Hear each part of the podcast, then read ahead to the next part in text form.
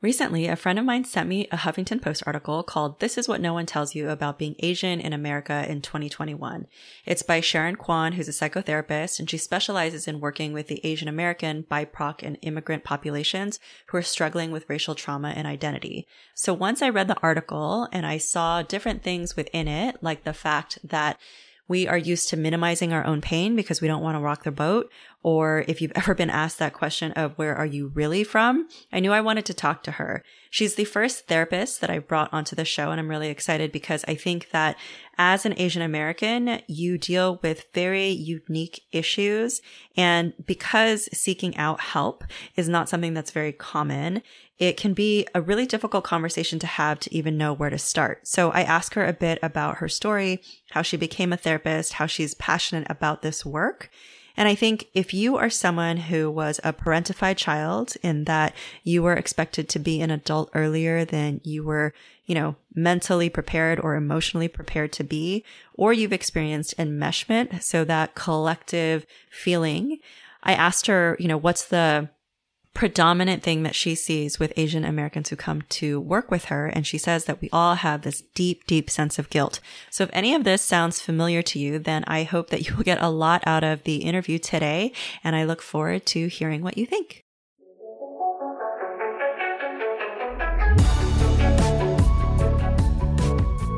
Welcome to the Fuck Saving Face Podcast. I'm your host, Judy Tsui, and together we'll explore mental and emotional health for Asian Americans, especially breaking through any taboo topics. Life may not always be pretty, but it is indeed beautiful. Let's make your story beautiful today. Hello, and welcome back to the Fuck Saving Face Podcast, where we are breaking through taboo topics and talking about mental and emotional health, which is why I'm so excited to have Sharon Kwon today here. She's a therapist and a social worker. And so she's the first therapist that I brought onto the show. And being a mental health advocate, I've definitely partaken in my own years and years of therapy and worked in different iterations for different reasons, from anxiety and depression to my eating disorder to postpartum depression. So I think it's so valuable. And to have someone who culturally identifies as Asian, I think is so unique too, because that wasn't my experience. When I was seeing therapists, they were all white women for the most part. So I'm going to turn it over to Sharon because I want her to explain her story a bit and how she culturally identifies, as well as the fact that she's written 2 Huffington Post articles that have been very well received. So I'll ask her a bit about that, but I'm just going to turn it over really quickly to you for you to introduce yourself. Hi, thank you so much for having me. So my name is Sharon, and I am a therapist and social worker, and I work mostly with people of color, specifically Asian Americans, Latinx Americans, and a lot of immigrant populations. And, most of my clients struggle with things like assimilation, family conflict, differentiating from family, and just really those that are struggling with setting those boundaries and living their authentic lives. So that's kind of my forte and who I like to work with the most. That's awesome. And where are you located? I'm based in Los Angeles. Awesome. And can you tell me how you culturally identify? I'm Korean American, first generation. I immigrated to the States when I was 3 years old. And for the most part, I kind of just stuck to life in America. I didn't go back until I was in my 20s. So there was a lot of, forced assimilation and things like that I had to go through and eventually unpack. But right now I feel very, in the mix of both cultures, and I go back to Korea at least once a year, and all of my family's there. So I have a pretty close tie with my culture. That's incredible. And how, because, I think that growing up, mental and emotional health, especially going to see a therapist and talking to someone about it, was not at the forefront of anybody's understanding. When I was in my 20s, I went to go live in Shanghai, China, and one of my friends started a blog, and she married the co-founder of the site. And so she had offered, do you want me to tell him about your blog and have it featured on the site? So it was, and all of a sudden I started getting like thousands of people reading it a day who were all Asian American. And a lot of times their feedback to me was, I wish that I could go seek therapy. I wish that I could talk about these feelings that I have. I don't have anybody to talk about it with. So you're the closest thing that I've seen anybody express. So I'm curious about how you became passionate about mental health and the audience that you work with. Yeah, I mean, I can definitely relate to that. Growing up, the idea of therapy, I mean, I never even thought about it. I feel like it's floated in my mind. I think people have told me, oh, you should try talking to a therapist about this. And I was always just like, therapists cannot help me. Like, these are not problems that they can solve. Like, a white person would never understand what I'm going through. And also the stigma. There's so much stigma around it. And I think especially for my family, we're very closed off and enmeshed. And so the idea of talking about our issues to somebody else outside of us just felt like it would be a betrayal. Mm. And the guilt of all of that, that was so overwhelming that I couldn't even fathom. But eventually I did hit like my rock bottom, especially dealing with my family. And that was when I decided that I really needed some help and I needed to find a Korean American therapist who understood what it was like living biculturally, you know, having the Korean aspect, but also living in America. And, you know, especially when your parents aren't from America and they're not like acculturating or adjusting as the same speed or in the same amount as you, it creates a clash of ideologies. And so that's when I decided that I should really seek some outside help. And then how did you become a therapist? And what was that like for your family too? Yeah, I mean, so my first session, I've always liked helping people. And I feel like I'm one of those people that people just like to tell me things. You know, strangers often tell me their darkest, deepest secret. And I'm always just like, why? But so I figure that I must be approachable in some way, or I think people are comfortable opening up with me. And I've always wanted to be like maybe a school counselor. I always thought that I was good at, you know, kind of guiding people, helping them in that aspect. And so when I had my first session with my therapist, I was just like, wow, this is pretty cool. This is, you know, it's pretty casual. We're just talking about life. Like, I think that this is something that I could do as well. And so right off the bat, that's kind of when I knew, like, oh, I think that this is what I can do or what I want to be doing with my life. And because at the time I was kind of floating in between living in America, also going back to Korea often. And I didn't really have that much stability and that much direction. I was managing social media at the time and working remotely. And so that allowed me to travel and do a lot of different things and explore. But in terms of like future, like passion, purpose, I didn't really have one. And so I think the timing of all of that was really helpful in helping me figure that out. But yeah, just that first session and me talking about the schools that I wanted to go to, my therapist she called me out right away because the school that I had chosen was all the way in Amsterdam. And she was just like, why do you want to go to Amsterdam? And at the time I was just like, oh, you know, I mean, the school is interesting. I love adventure. She's like, well, like, what's there for you? Like, I mean, you know, new adventure? I don't know. And she was just like, well, it sounds like you're running away.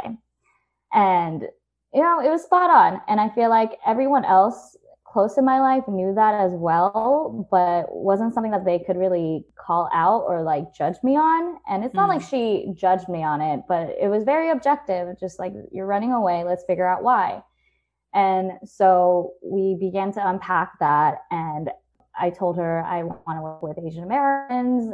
In, you know, LA, there's plenty of Asian Americans who are struggling with acculturating and adjusting. And so that kind of, and I'm from here and it just always felt like, you know, home and somewhere that I want to end up. But because my parents are here, it was something that I really avoided. They're very Christian. My dad is a pastor. And so I just spent my life running away from all of that. And the idea of even being in the same city, the guilt of not going to church when I could, that was pretty overwhelming. And so that was something that I definitely wanted to avoid.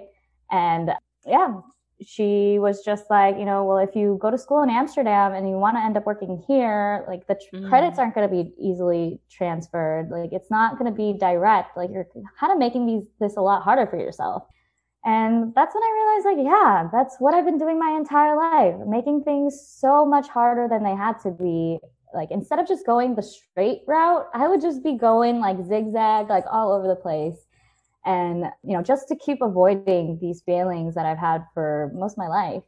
So yeah, that was a breaking point for me. And just period of, wow, I need to just do what is best for me without thinking about, you know, my family and all of these obligations. Did they have a response when you became a therapist?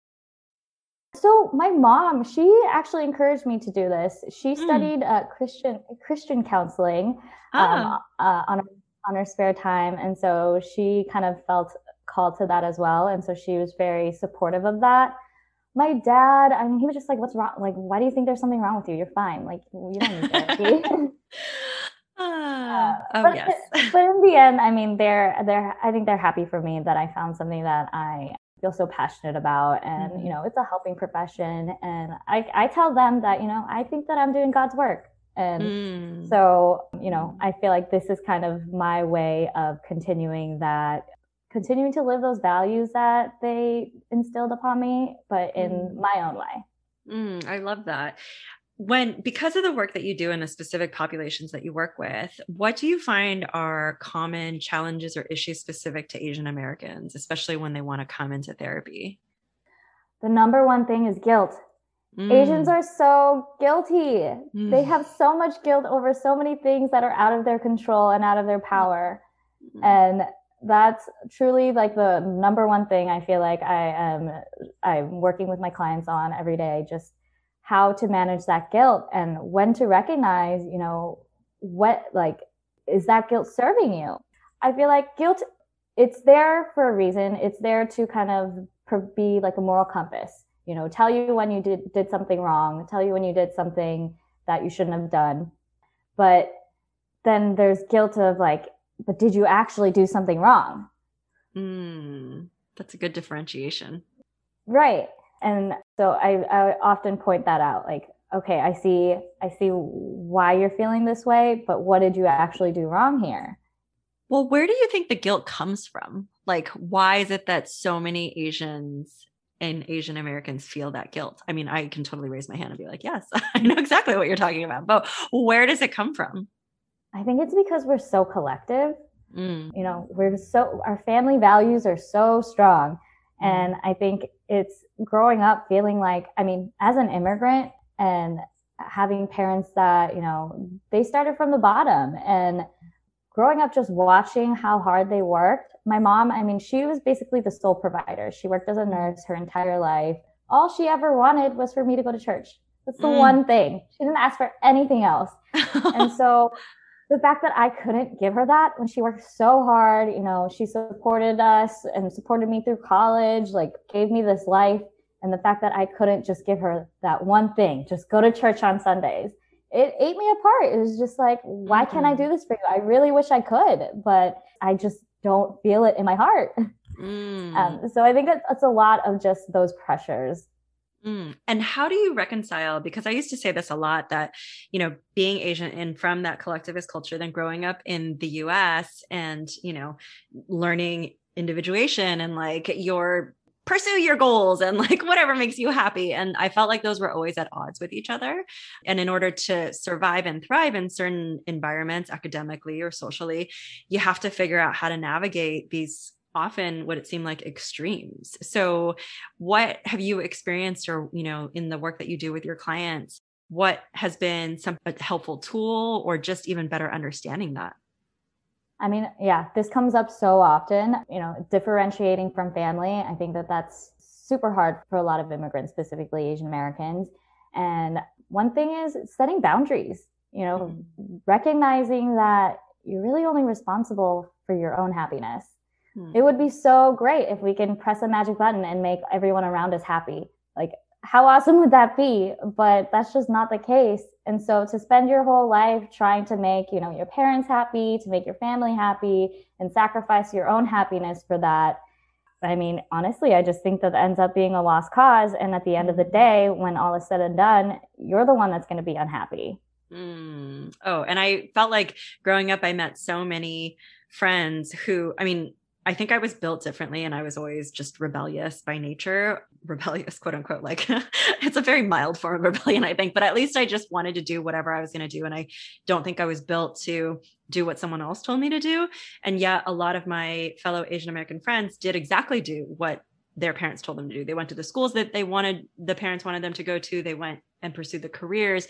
And, you know, till I was in my 30s living in San Diego, had a friend who didn't tell her parents that, you know, she's a full-on doctor, and like didn't tell her parents that she had a white boyfriend, that they were living together, that they bought a house together. And it always broke my heart to feel like, oh, like how devastating that was to feel not only are you not accepted, but you have to basically live a false life for your parents. Do you feel like, you know, that's a common experience for a lot of Asian Americans? And any thoughts on that?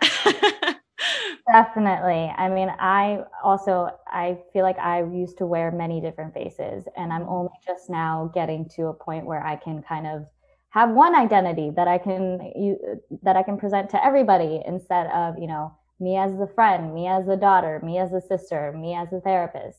Instead, I'm finally just kind of thinking, oh, this is just me. I'm just Sharon. Mm-hmm. And, you know, I have tons of clients who live a life just hiding parts of themselves to their families. I mean, for me, I have a bunch of tattoos. I didn't show them to my parents until I was like 27, 28. Mm-hmm. I would always cover them up because I was terrified that they were going to, cry or, you know, hate me, or like, you know, just there's a lot of shame and guilt around it, you know, on just like my body. Mm-hmm. And the fact that like I couldn't even just be myself around the two people that gave me life and are supposed to love me no matter what really fucked with me. And really just made me feel like, oh, I'm not worthy. I'm not lovable. Like, you know, all of these negative core beliefs that come with feeling like you just can't be your authentic self because, you know, the other person's not going to accept you, or they're not going to like you as much. I have a question about that too. This idea that your parents are supposed to love you. I feel like that's such a I know that like innately you need like that love and attention from your parents in order to survive and thrive. Like we as human beings, when we're born out of the womb, like we just are non-functional unless someone else is taking care of us. So that totally makes sense. And I understand, you know, all the studies that have been done about how important emotional connection is and all of that to thrive. But that idea that your parents are supposed to love you, is that like an innate, inherent idea, or is that a very Western idea that we've tried to transpose on Asian cultures? I think that it's an innate idea. I just think that Asian families, it manifests differently. It doesn't look the same as white people, you know, how we show our love. I feel like for a lot of us, it's through financial means. It's through very concrete, like, you know, provide a house, provide food, provide resources, provide an education, all of these like very logical things that, you know, are given. And that a lot of our parents didn't even have, you know, growing up and, you know, in the countries that they came from. And so I think to them, that, like providing those things is a way of, you know, showing their love and showing how much they care, that this is how much I'm willing to, all the stuff that I'm willing to do for you so that you can have a better life. But I think that a lot of that comes from just them giving what they wanted, you know, growing up. And then I think for us, for me, my generation, it's more of like, well, that's all great. Like it's all necessary, but you know, there's Maslow's hierarchy of needs. After you have, you know, your basic needs met, then you start needing the emotional needs, the social needs, all those things that are necessary to self-actualize and, you know, be your authentic self and like live a life of purpose. And because I didn't have the emotional and social aspect, that was the part that was really dragging me down and preventing me from, you know, finding my purpose and living my best life.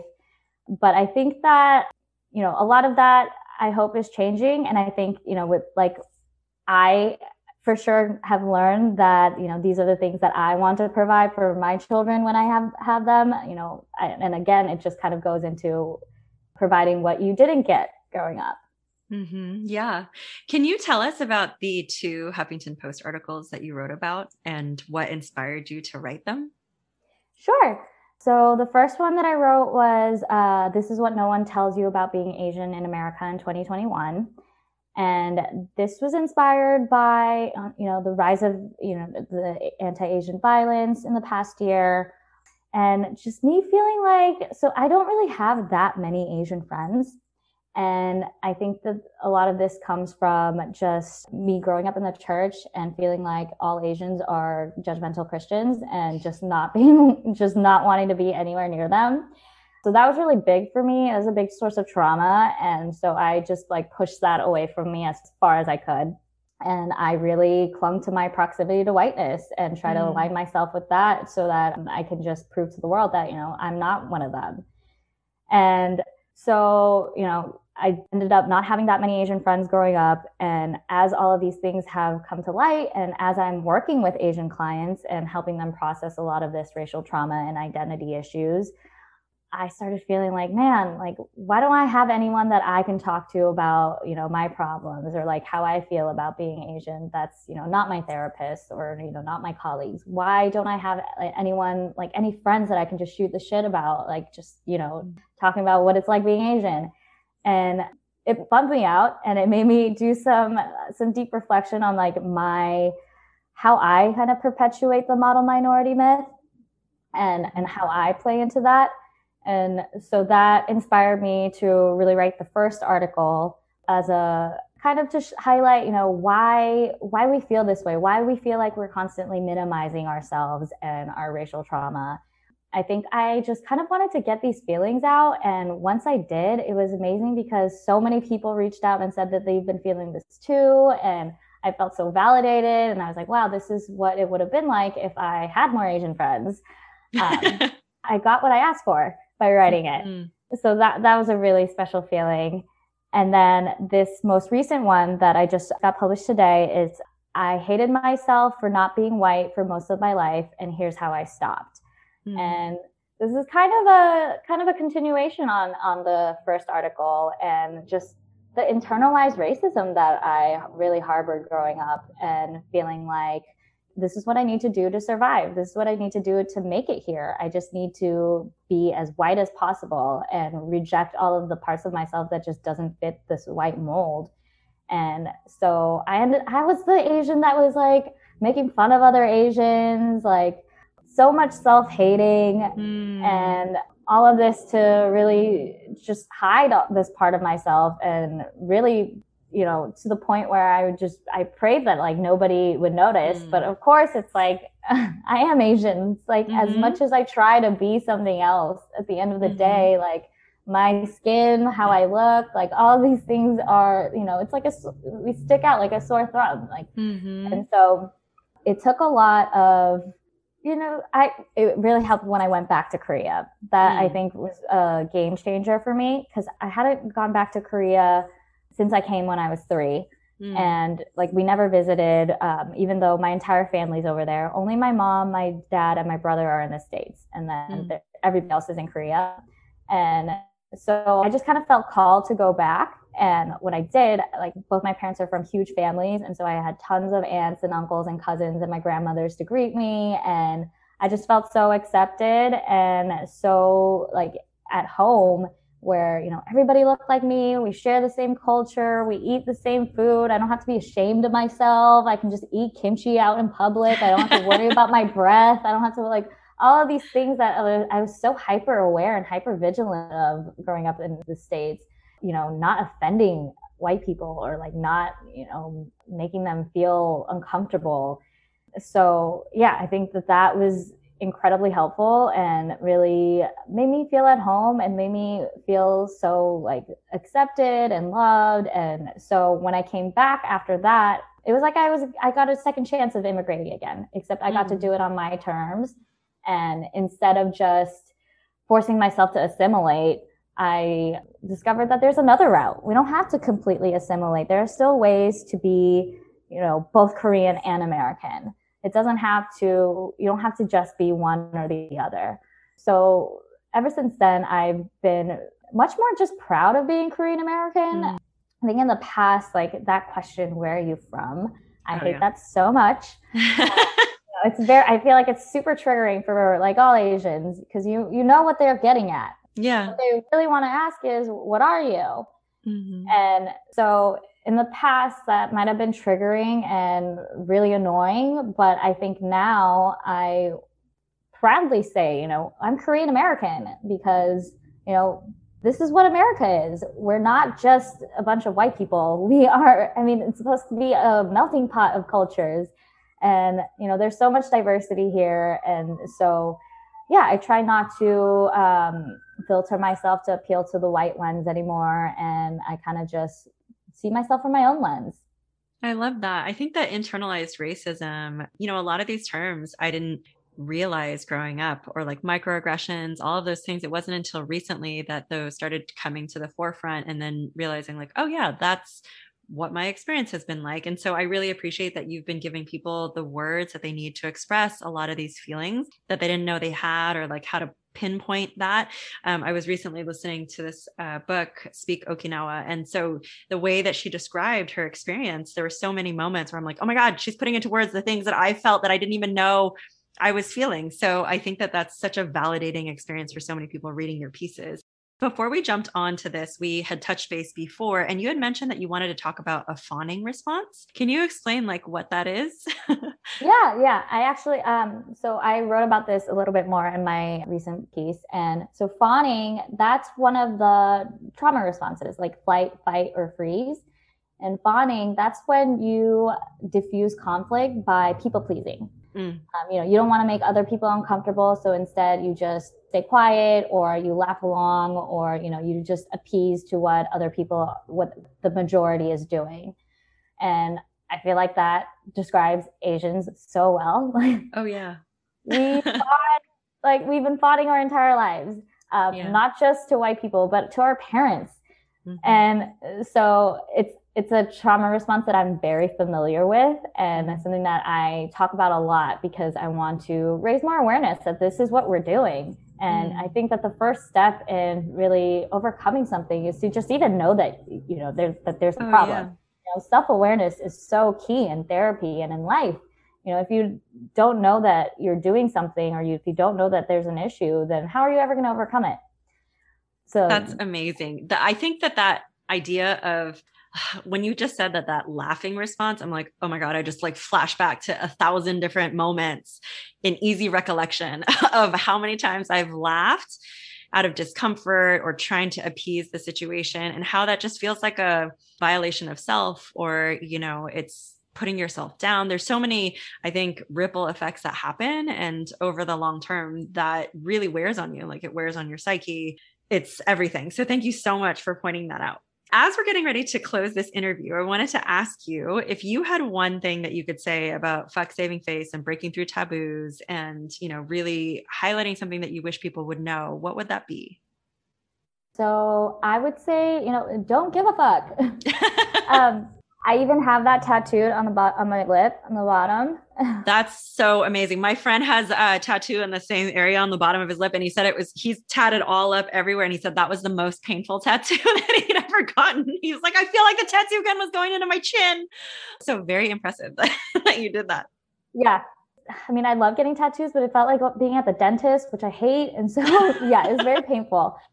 But I live by this motto, like, don't give a fuck. Like, why? I just don't think that you should have to compromise your sense of self and compromise any part of you to, you know, satisfy other people or to make yourself, you know, appeal to others. Because at the end of the day, those who mind don't matter, and those who matter don't mind. That's a really good adage to remember. I think it takes a lot of practice and trust to get to that point too, of, you know, in any sort of relationship, whether it's an intimate partnership or a friendship or whatnot, just being able to show up as fully yourself and then be fully accepted. It's such a wonderful feeling to actually experience that kind of unconditional love. Because I think in a lot of Asian households, it's a very conditional love that you get. It's you perform and then you get validation, and you perform and you get validation. So I think being able to start understanding, well, that doesn't have to be the dynamic that we all live by, and there can be something else, and we're all imperfect as humans. So we'll all make mistakes, but I think leaning into that a little bit more is just such a wonderful reminder. If people want to follow up with you, and they, you know, I would highly recommend anybody who wants to explore mental and emotional health and therapy to seek you out as a resource, or seek other therapists who really speak to you. I think that what you said when you wanted to embark on therapy in the beginning, of finding someone who understood your cultural background, that was important. I didn't even know that was an option. in the beginning, going to seek therapy, I just went to therapy and just, you know, found whoever I could. And so one of the future interviews that we're launching as well is to be your own medical advocate and to really be able to know, you know, like you have the right to ask for what it is that you need and what it is that you're looking for. So how can people follow up with you and find you? So you can follow up with me at my website, sharonkwon.com. Or you can also check out yellowchaircollective.com. That is the group practice that I work at. And we serve, you know, AAPI folks, Latinx, like immigrants, all sorts of people. And there we have a lot of Asian American therapists from all different backgrounds, specializing in, you know, everything from teens to pregnancy to, you know, we have a whole spectrum of populations that we serve. And so we have a few support groups happening right now for those who want to process the Asian American experience. So yeah, there's lots of things that we are offering to our community. So I think that would be a great resource to check out. That's wonderful. And people can participate remotely. They don't have to be in LA. For the groups, they can be anywhere, but for therapy, you have to be based in California. Okay. All right. Thank you so much for your time. I really appreciate it. I hope that everybody gets a lot out of it and like was nodding their heads and smiling and laughing to themselves and being able to recognize themselves in your story and your sharing. Thank you. I am so passionate about mental and emotional health because I know the shame and the stigma and the guilt and just the trauma that so many of us hold. And the reason that I'm really passionate about it is because I believe that hurt people hurt people. So in order to truly change the world and make it a healthier, more enjoyable existence for ourselves and for everyone around us, then therapy, seeking help, seeking support is one of the ways to get there. If you enjoy this interview, please do share it with someone in your life. And if you would like to support us, you can go to fucksavingface.com. or patreon.com/fucksavingface. That's FCK in both spaces. And there are places that you can make a donation. So whether it's a one-time donation or a recurring donation, that helps us to continue to get this content out there. I look forward to seeing you on Friday for our mindfulness practice.